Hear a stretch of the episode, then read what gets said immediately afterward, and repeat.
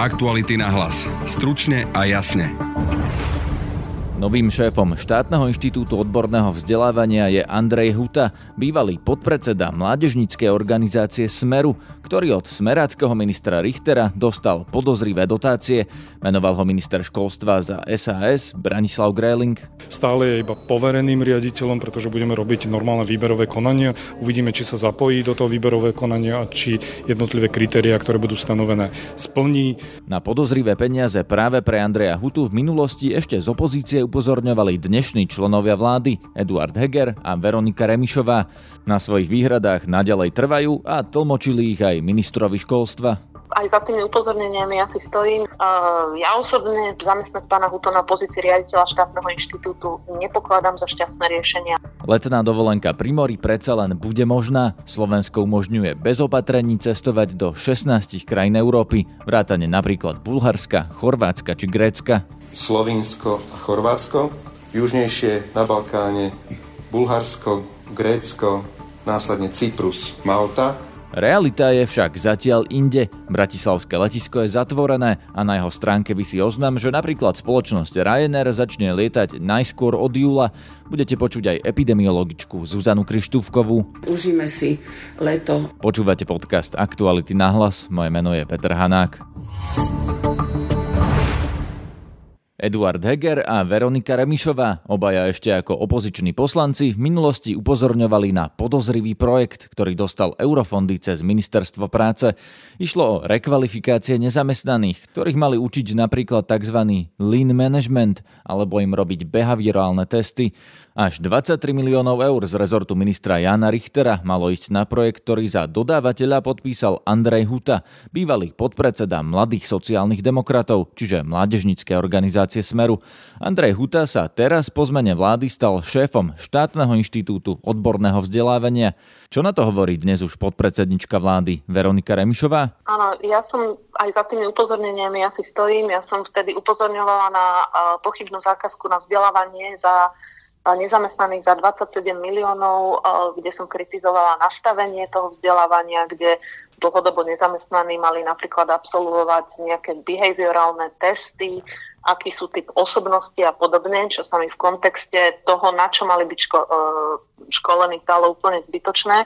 Navyše, navyše celá kauza vyzerala, ako by zákazku za dvadsaťsedem miliónov dohodil jeden bývalý funkcionár Mladých sociálnych demokratov druhému. Ja osobne zamestnať pána Hutta na pozícii riaditeľa Štátneho inštitútu nepokladám za šťastné riešenie, ale samozrejme je to výber a v kompetencii ministra vzdelávania. Aj on si túto nomináciu bude musieť obhájiť. Budete sa s ním o tom prípadne rozprávať, že možno, že pán Gröhling napríklad nevedel o tej kauze, čiže budete sa s ním o tom rozprávať? Rozprávali sme sa o tom a hovorím, je to v jeho kompetencii, ja to rešpektujem. Takže pán Gröhling vie o tom? Pán Gröhling, áno, vie o tom, aj o tej kritike, ktorá bola vznesená smerom k pánovi Huttovi. A čo vám na to povedal? Viete čo, nezvyknem hovoriť to, čo sme si povedali v, v súkromných rozhovoroch. To, ako bude, uvidíme, ako bude pán Hutta riadiť Štátnu inštitúciu a samozrejme dúfam, že, dúfam, že to nebude tak, ako to bolo pri, pri otázke týchto školení. Nemyslíte, že tá koalícia, ktorá kandidovala s tým, že bude riadiť štát inak, by sa podľa toho mala aj správať? V zmysle, že by ste mali mať asi iných nominantov ako tých, o ktorých ste upozorňovali, že sú problematickí ľudia? Ja sa, ja sa zodpovedám za nominantov, ktorých ja dosadzujem a ja budem dávať veľký pozor na to, aby to boli ľudia, ktorí sú profesne, odborne, morálne zdatní.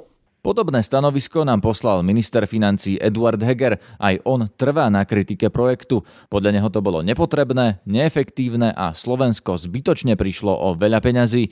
Minister financií Heger však dodal, že v tomto rešpektuje kompetenciu ministra školstva. Ako sa teda z podpredsedu mládežníckej organizácie Smeru stal nominant ministra za es a es, pýtal som sa na to priamo ministra školstva Branislava Gröhlinga. Pán Hutta bol Uh... ako člen tejto organizácii niekoľko rokov dozadu a ja si nemyslím, že toto je to, čo ho kvalifikuje alebo nekvalifikuje na túto pozíciu. Okrem toho množstvo jeho odborných projektov, vyjadrení a pôsobenia v odbornom vzdelávaní si myslím, že sú o mnoho dôležitejšie na to, aby naštartoval či už odborné alebo duálne vzdelávanie. Rozumiem, ale práve jeden z tých projektov bol problém.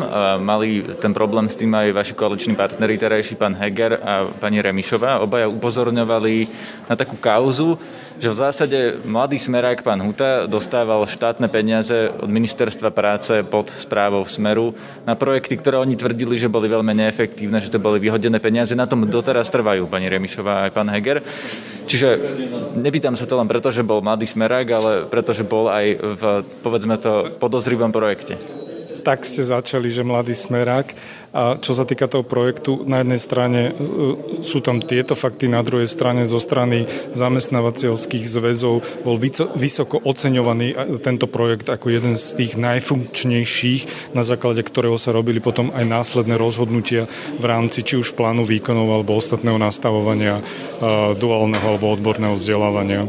Bo on tam mal robiť nejaké behaviorálne testy pre ľudí, ktorí sú nezamestnaní, čiže to znelo tak, že to nie je veľmi ako praktická pomoc? Ja stále vnímam pána Huttu ako človeka, ktorý sa dlhodobo venuje odbornému vzdelávaniu a preto sme si ho vybrali, aby viedol túto organizáciu. Stále je iba povereným riaditeľom, pretože budeme robiť normálne výberové konania. Uvidíme, či sa zapojí do toho výberového konania a či jednotlivé kritériá, ktoré budú stanovené, splní. A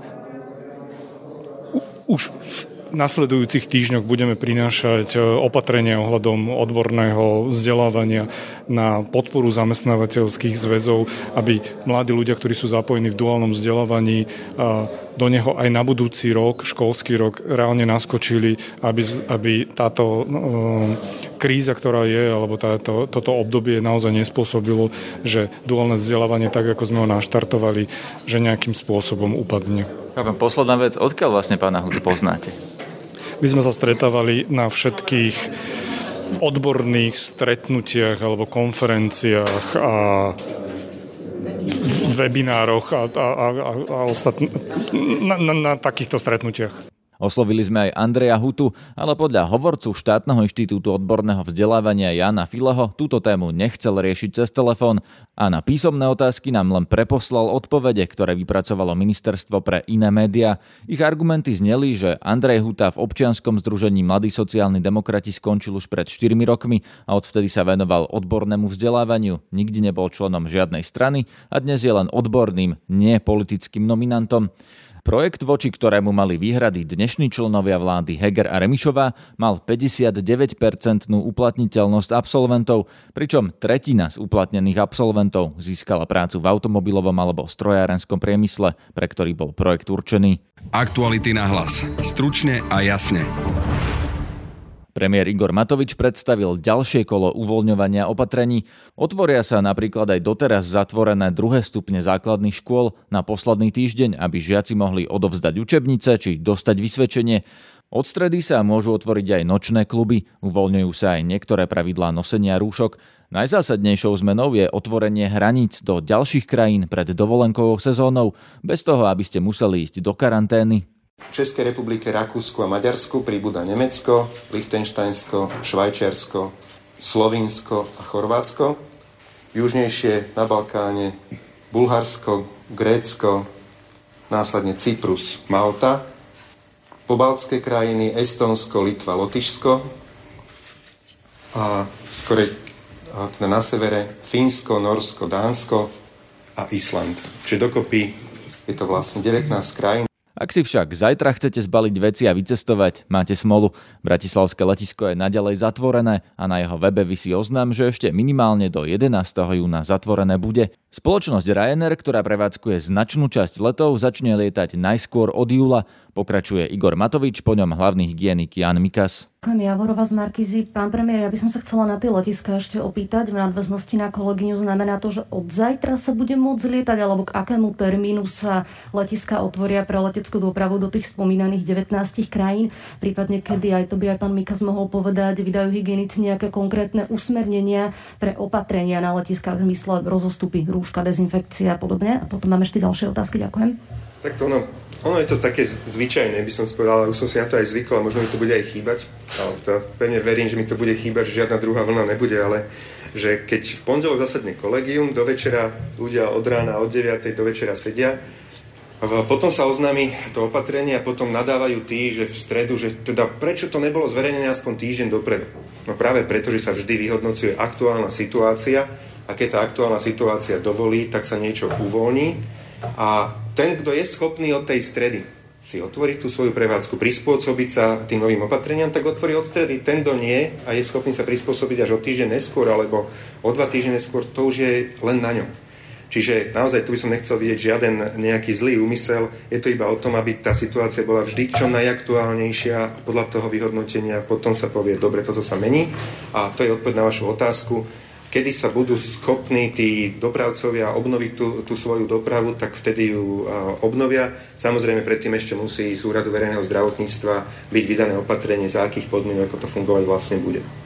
Ale nikto nevie, takto nikto nemá na kľúčik a, dopravcov leteckých, že teraz oni začnú rovno rýchlo lietať a všetko bude v pohode. Ja tiež predpokladám, že je ešte časový priestor, kým môžeme s kolegami z ministerstva dopravy nastaviť nejaké všeobecné opatrenia na letiskách, takže toto áno, budeme, budeme riešiť, ale nebude to súčasťou tohto opatrenia, čo bude vydané zajtra. Epidemiologička z Matovičovho štábu Zuzana Krištúfková hovorí aj o cestovaní z ostatných krajín. Ja by som naozaj chcela teraz, keď nastalo to veľké uvoľnenie, vám popriať všetkým, aby ste si užili leto, aby ste nabrali nové sily, aby sme sa vrátili naspäť do toho života, aký tu bol predtým, ale aby sme nezabudali na to, že stále je to na nás, či e, náhodou tá druhá vlna nepríde. Ja by som možno ešte upresnila to, čo tu e, nepadlo, že ak sa ľudia vracajú z tých krajín, ktoré tu neboli menované, tak e, ako vieme, napríklad na letiskách vyžadujú negatívny e, výsledok vyšetrenia na COVID. E, my všetkým odporúčame, aby s ním prišli naspäť, išli do dobrovoľnej karantény a piaty deň po návrate z týchto krajín e, si e, spravili e, teda výter, pé cé er vyšetrenie, a v prípade, že ho majú negatívny, čiže dva za sebou pri príchode a najskôr piaty deň po príchode, tak môžu sa voľne pohybovať. Takto chceme apelovať skutočne na všetkých, aby si uvedomili, že tie ostatné krajiny sú ešte stále tie, odkiaľ si ten vírus môžeme priniesť. A keď budeme mať druhú vlnu, tak určite len z toho, že ten vírus si dovezieme zo zahraničia. Takže stále chcem apelovať, chovajme sa zodpovedne a neberme to na ľahkú váhu, ale užíme si leto, oddychnime si. Na dnešnom podcaste spolupracovala Tatiana Škultétyová. Zdraví vás Peter Hanák. Aktuality na hlas. Stručne a jasne.